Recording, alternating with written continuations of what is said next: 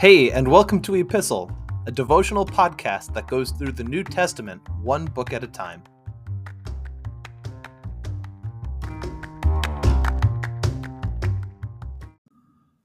We are in Colossians chapter 1, starting in verse 9. So grab your Bibles or listen along, and let's get into the text. So we have not stopped praying for you since we first heard about you. We ask God to give you complete knowledge of His will and to give you spiritual wisdom and understanding. Then the way you live will always honor and please the Lord, and your lives will produce every kind of good fruit. All the while, you will grow as you learn to know God better and better.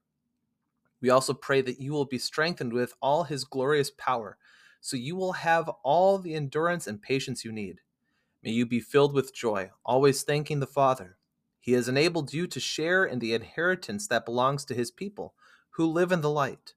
For he has rescued us from the kingdom of darkness and transferred us into the kingdom of his dear Son, who purchased our freedom and forgave our sins.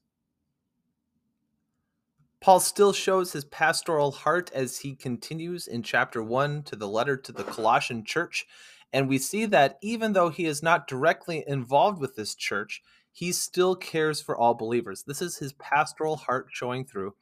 And as he prays for these believers, we see that there's really no distinction that he makes as he offers prayers for these believers in the city of Colossae.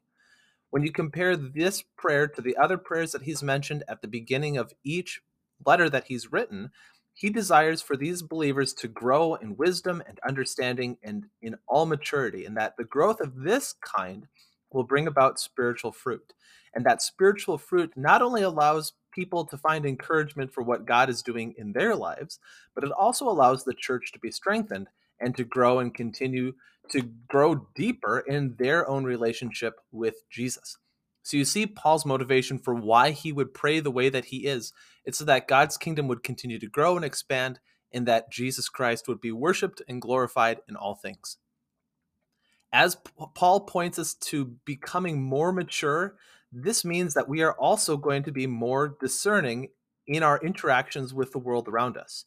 Remember that one of the major themes in this letter to the church in Colossae is that they would resist the heresy and false teachings that are cropping up in their midst.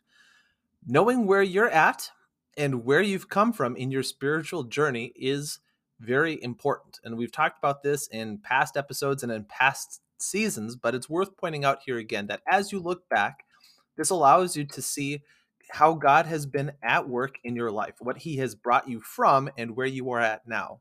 And seeing where you're at now also keeps you humble because as you see where you're at now, it allows you to see that there is room for you to grow, to continue to develop in your relationship with Jesus. And as is Paul's way, he clarifies the work of Jesus and how it impacts all believers. And he uses this in verses 13 and 14 to show that we were once willing participants in a kingdom of darkness. Not only were we willing participants, but we were enslaved participants in this kingdom of darkness. There was no way out. Even though we were slaves, again, we were actively pursuing what our natures desired us to do, that we just continued on in sin. There was no hope for rescue.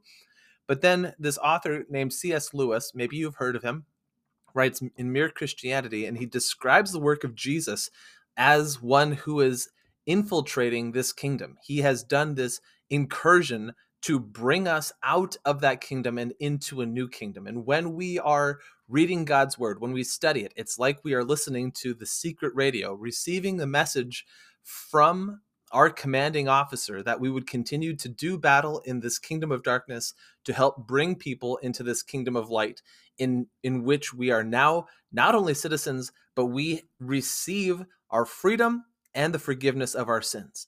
And it's this beautiful picture as cs lewis writes this book right during the second world war to see the parallels here that we are in a spiritual battle that we do fight an enemy that would desire to keep us in darkness but now we are citizens of a kingdom of light. And the encouragement that paul gives to us not only to the Colossians, but yes, even to us, is to continue to look to Jesus instead of other things for our hope and salvation.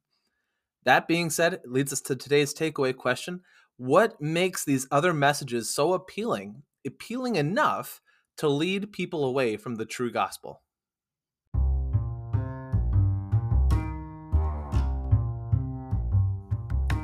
Thanks for listening to Epistle.